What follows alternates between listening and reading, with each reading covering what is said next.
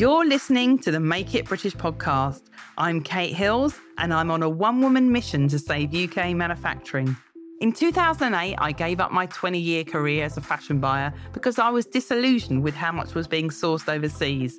And I set out to uncover some of the amazing businesses that are still making in the UK. Since founding Make It British, I've discovered that there is not only still tons of manufacturing taking place in Britain, but that it's a thriving industry.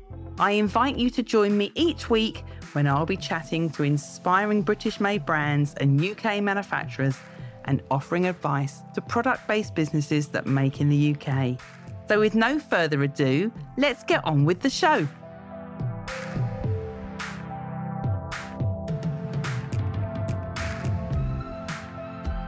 And welcome to episode number 258 of the Make It British podcast.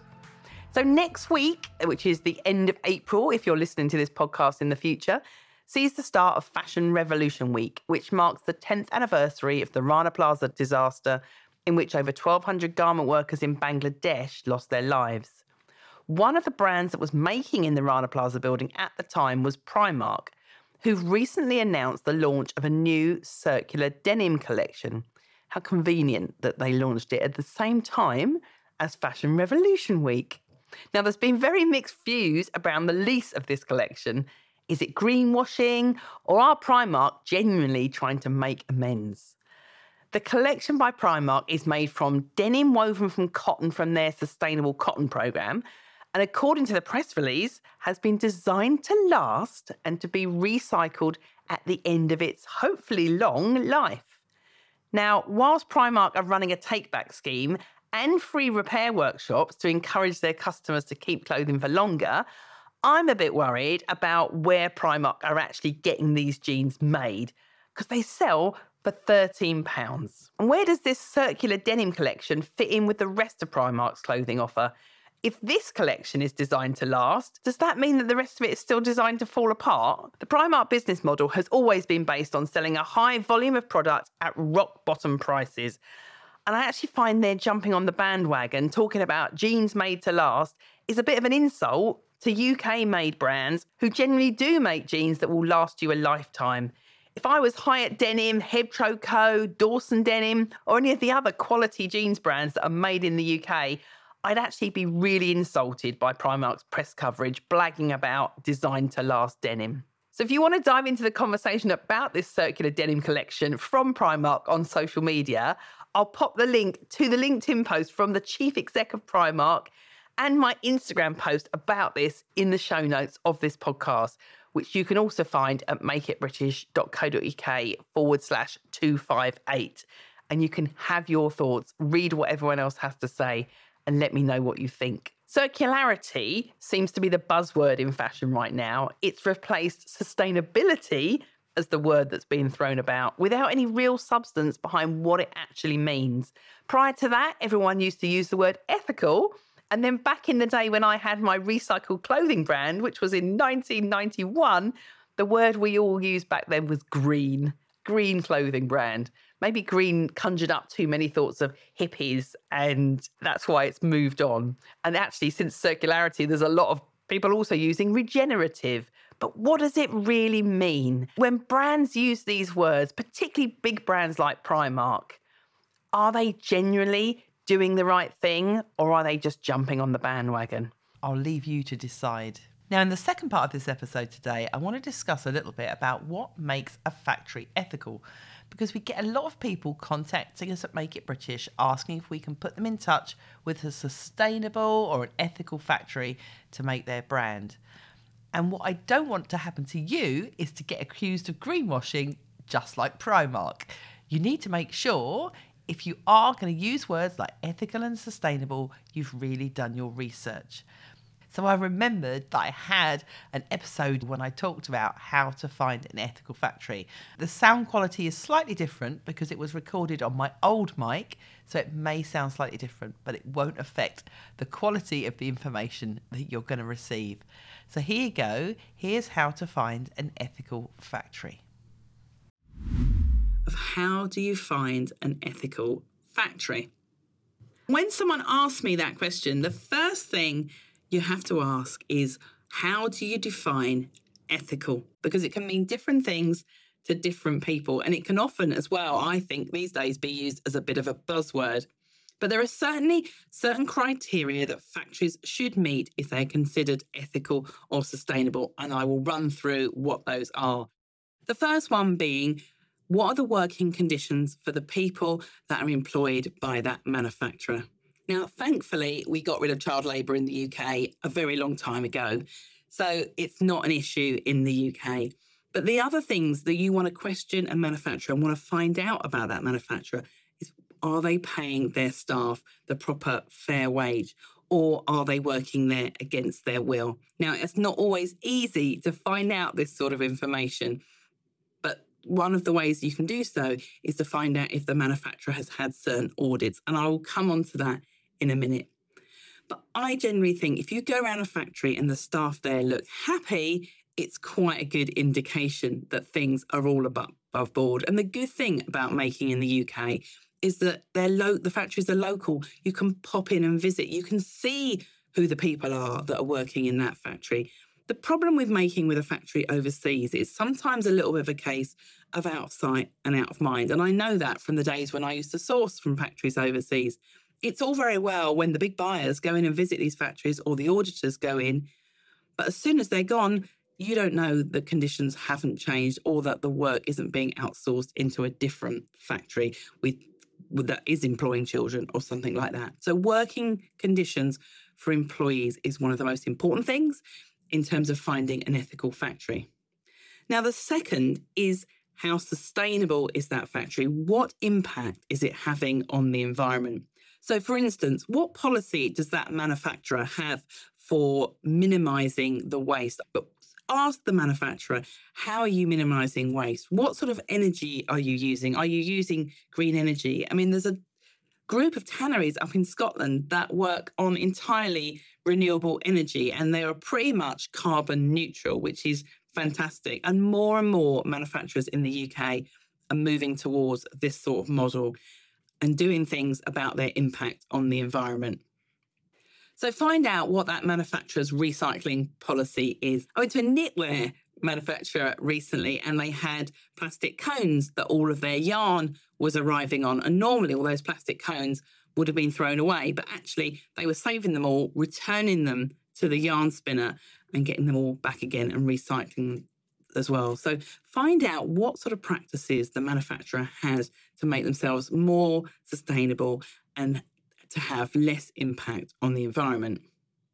The other thing that may be important to you when you're finding an ethical factory is what are they doing in terms of animal welfare? So you may not want to work with a factory who's working with leather, for instance, if you're producing a vegan line of clothing. Or you'd certainly also want to avoid any factories working with real fur at any point or for any of their other customers. So these are the sort of questions that you might want to ask.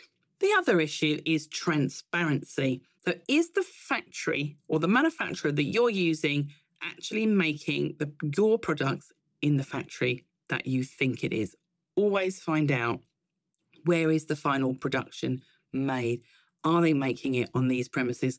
Are those the people making your products or are they being sent out elsewhere? So, if you're not very experienced at visiting factories, and you're not so sure about asking some of these questions about working practices, one of the ways that you can be sure that a factory has been checked against certain criteria is if it has something called an audit. So, an audit is done by a third party who goes into the factory and checks that they are meeting certain criteria. Now, as is the case with all of these things, when it comes to an audit, it doesn't check everything. It may not be up to date. And more importantly, not every factory in the UK that is ethical would have an audit for various different reasons. And I'll tell you what that is in a minute. But when it comes to audits, with garment factories or textile factories in the UK, there's probably three main ones that you'll hear most factories mention that they have. So the first one is called a SMETA audit, and that is done by a body called Sedex. And the other one, which is more recent, and is generally held by big garment factories who are working with a lot of the big online or high street retailers, is called a fast forward audit. And that was introduced a few years ago to particularly look at employment conditions in big garment factories in the UK. There aren't that many factories in the UK that currently have the fast forward audit. So if a factory doesn't have it, don't walk away from them because, like I said, there are certain reasons why a factory might not have one of those two audits. Then there is something called the ISO 9001. There's also the ISO 14001. If you want to know more details about those, then you can Google them.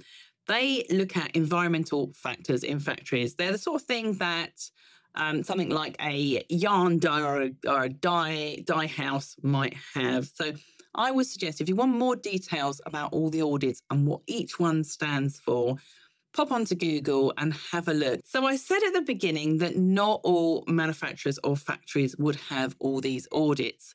And therefore, if they don't have one, are they ethical? So, why would a factory not have an audit and still be ethical? Well, the main reason is these audits are obviously very expensive for a factory to carry out. And they usually are only carried out by factories who are working with a lot of the big retailers, the big brand names who require them to have these audits. They've not been making for any of these big factories, you know, particularly if you go to some of the smaller, much smaller UK manufacturers. They've never they've never really needed one of these audits. You can go to their factory, you can see the people that work in there. Quite often it's members of their family, obviously not the kids. but it's a small working unit. They don't want to pay thousands to have one of these big audits done. So it doesn't mean that if a factory hasn't got them. But one thing that is worth looking out for, I think, at the moment is whether a factory is a social enterprise or whether they're paying the living wage. And more and more UK manufacturers that I see are getting this sort of recognition um, for their business, or they're setting themselves up as a social enterprise. Now, if it's important to you that your factory does have an audit, but you found the right manufacturer and they don't have it, one of the things you could do is work with them in partnership and help to contribute towards them getting that audit for you. If that sort of certification is important for your business, maybe you're supplying someone who needs you to work with a factory that has an audit, then work with that manufacturer to make sure you can get that audit in place. But many manufacturers are reluctant to spend all that money on their own with a business who's placing the first order who may not come back to them again because the cost of the audits can be in the thousands. So it's something you need to do to work in partnership with your manufacturer to help them get these audits and to help them become an ethical factory. The same goes for when you're trying to ensure that your manufacturer is sustainable and that they're not having a big impact on the environment. So, how are they dealing with the waste that comes from making your product? Are they returning to you any wastage from the products that you're making? Are you yourself trying to avoid less waste of the materials when you're making your product? At the end of the day, if you're making in the UK, one way you are impacting the environment a lot less is that you're not shipping your materials and your finished products all around the world. So there's much less of an environmental footprint when you're making something locally than when you're making it thousands and thousands of miles away. So I hope that has helped you define what it is that makes an ethical manufacturer. It is a bit of a minefield, and there are also a lot of people that are guilty of what is known as greenwash and pretending that they are slightly more ethical than they actually are. So it's up to you to do the research that you need to do with the manufacturers that you're working with and to ask the questions. I hope that has helped you define what those questions might be and to set you on the way to finding and working with an ethical manufacturer.